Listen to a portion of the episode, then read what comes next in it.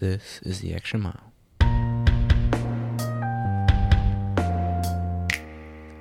Hi, everybody, and welcome back to the Extra Mile. I'm Justin, and I'm always here with the G5. Hey, Sup? George. No, yeah.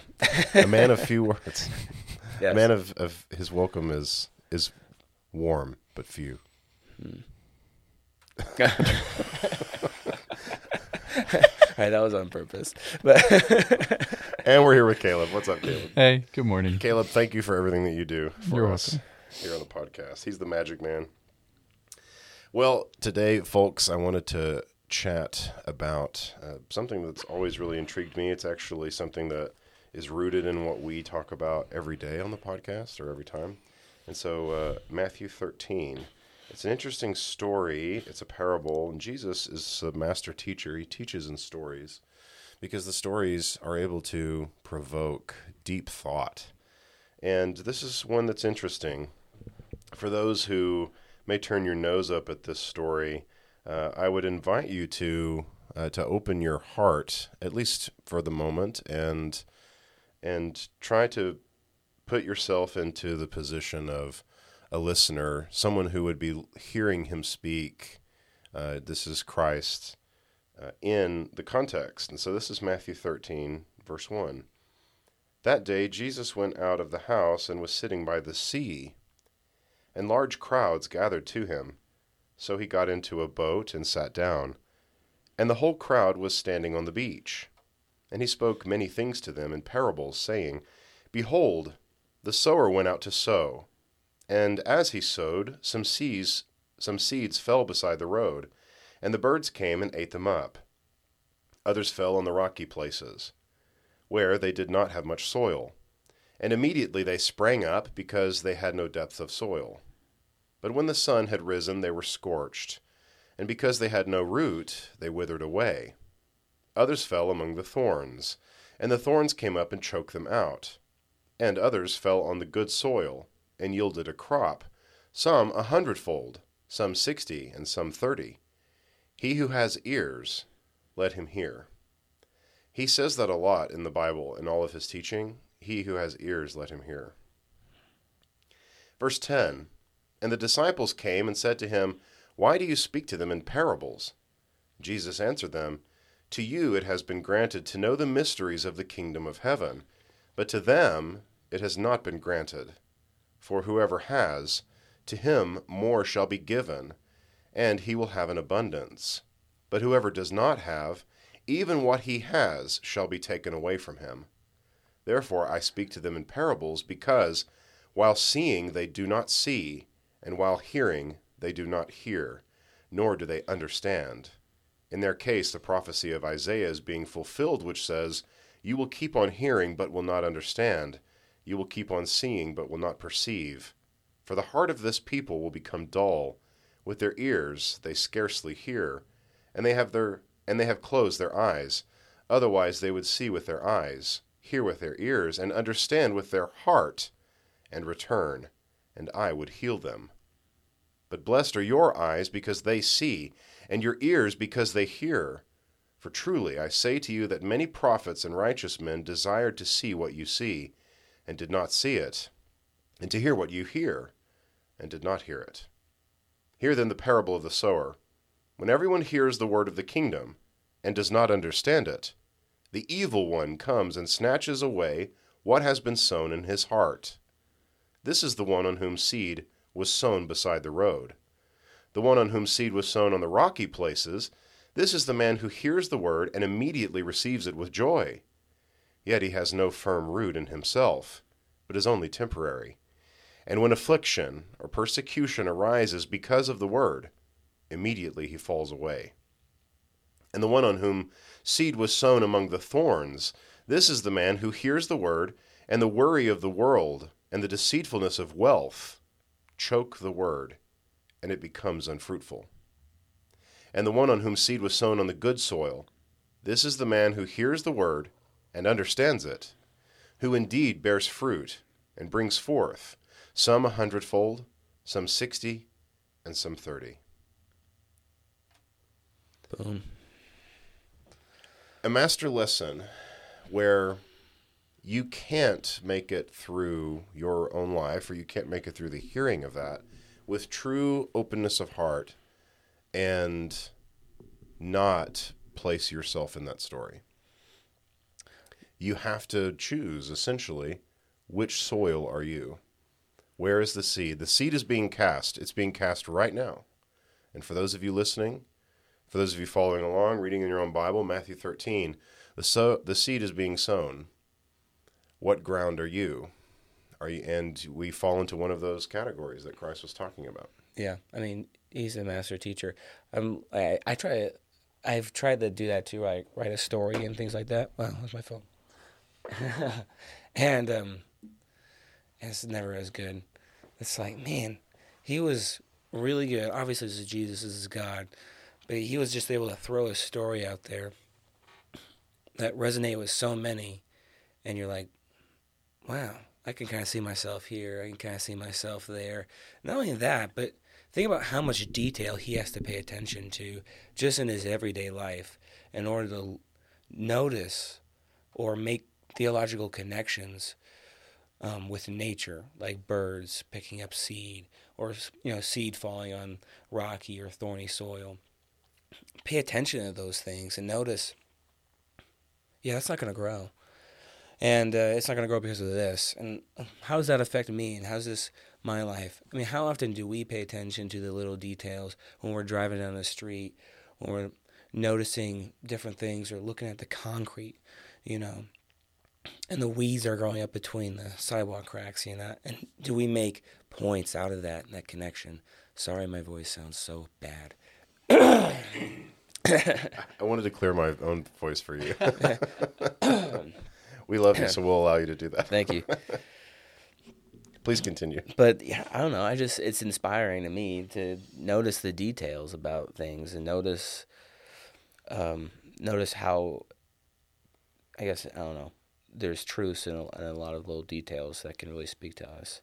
I like how you said how eloquent the the detail is to say, just something as simple as casting seeds, and how beautiful that image is to say those seeds are going to fall places.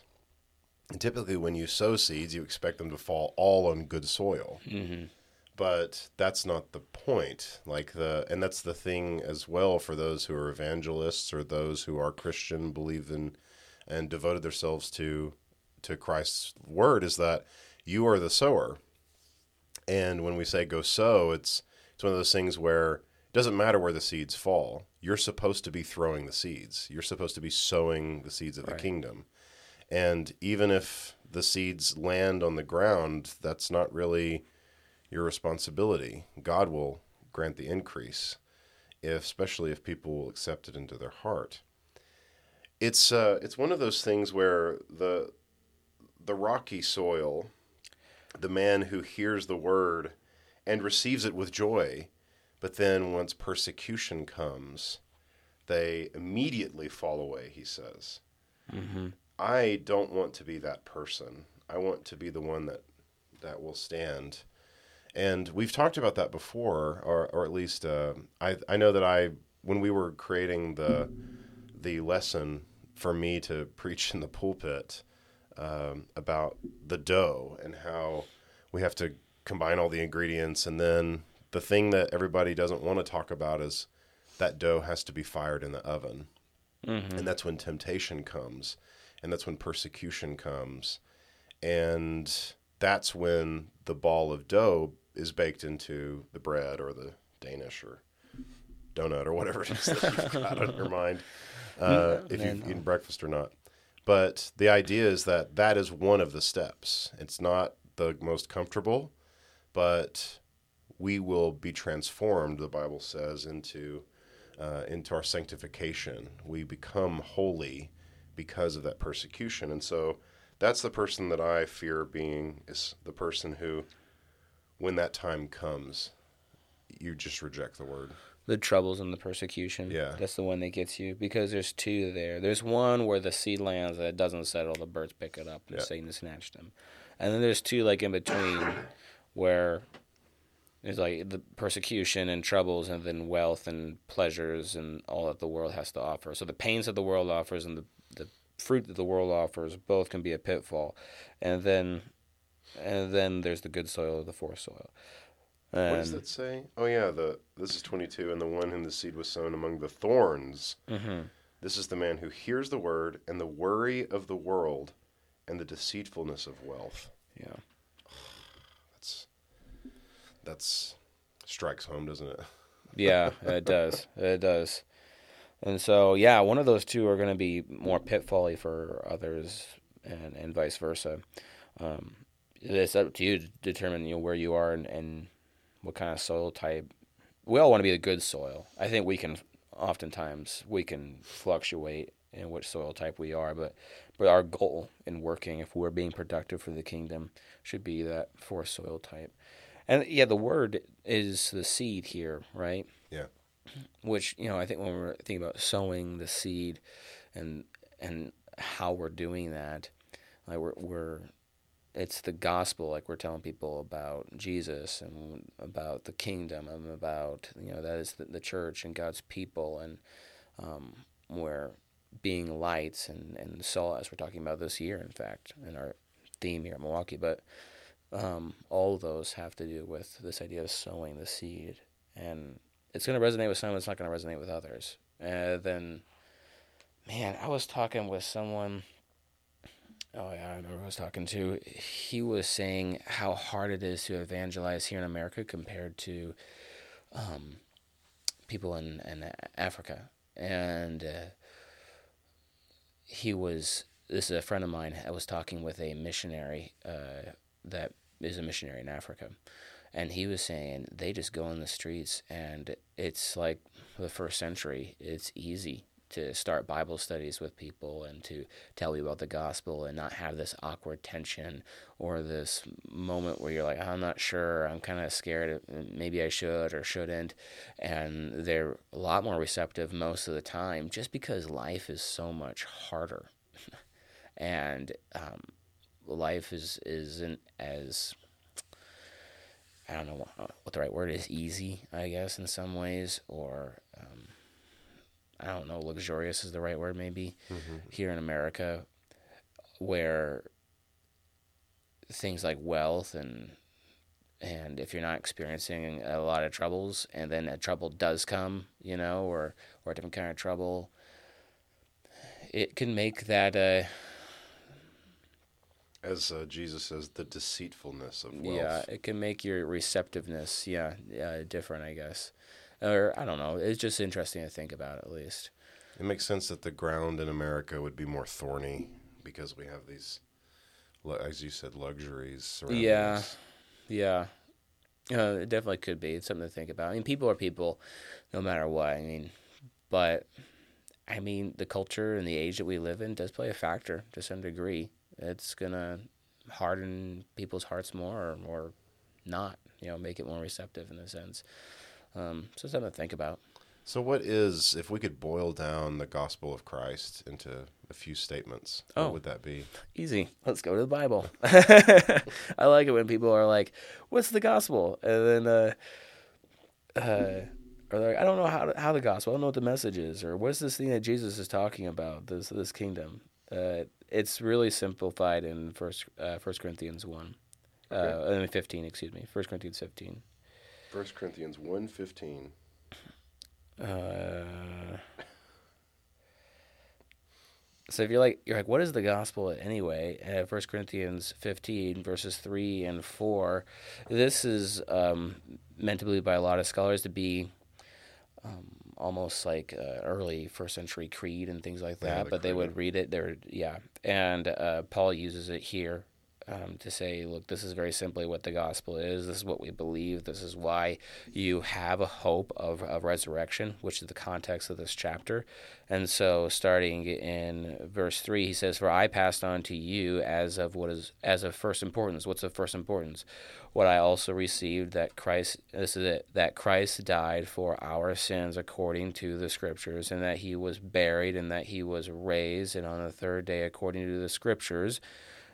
And that he appeared to Cephas, that's aka Peter, and then to the 12, and it goes on to talk about the 500 and, and even those that may have fell asleep in James as well. But the key points here is that what Christ did, right? That Christ died for our sins. Um, if he died, that means he had to have lived and had to have been a human and had to have been born a human. And so we have the life of Christ and then the sacrifice that he made, um, following and being obedient to God and and doing it because he loves you know his creation. And then he was buried and raised. Okay, oh, now not only did he die and was buried, and we all thought that, but then he was raised, and that proved that he was God. And so that's the gospel message. And because of that, at the end of it, right, it says, Death, where is your sting, right? That was the reason why sin was such a big deal, is because it was the consequence was death. And and that's no longer a sting that we have to worry about through Jesus. And so that's the gospel message, just in a nutshell, if you wanted to just say in a sentence. It's the life of Jesus, what he's done for us, the hope that we have, and right now we're in, in the kingdom. I think that's another thing we don't think about too when it comes to the gospel is that it, it is a kingdom as well. There's the saving aspect that we have, you know, salvation for our souls, but then also there is the church as well, which is an important aspect of the gospel. Um, we see that in uh, Ephesians, I think it's five, um, as well. So that's important also. People can forget that part because this is Jesus Christ, and that's not a last name. That is literally a, a title. That is, this is the Messiah. This is the King. Um, this is the head of the body. Um, so, so yeah. Sorry, we're here in Lubbock. We've got got a bunch of colds, season man. changes. So apologies to everybody. That's um, I think that's so great that you can summarize that into a few statements. And so the seed is being sown, folks, and um, it's interesting when you choose to follow Christ and really dedicate your life to it. when you study His teaching, what I've able, what I've been able to determine from just reading the Bible is just act like a good person Mm-hmm. And when you follow after Christ, he's literally teaching you how to love one another. And he even, when he was being uh, an inquisition almost of the Pharisees, they were asking him, "Oh, so what's the what's the greatest commandment, teacher?" Yeah. And his response is, "Well, love God with all your heart." And the second is like it, which right. was not provoked, but he added it. You have to love your neighbor as yourself.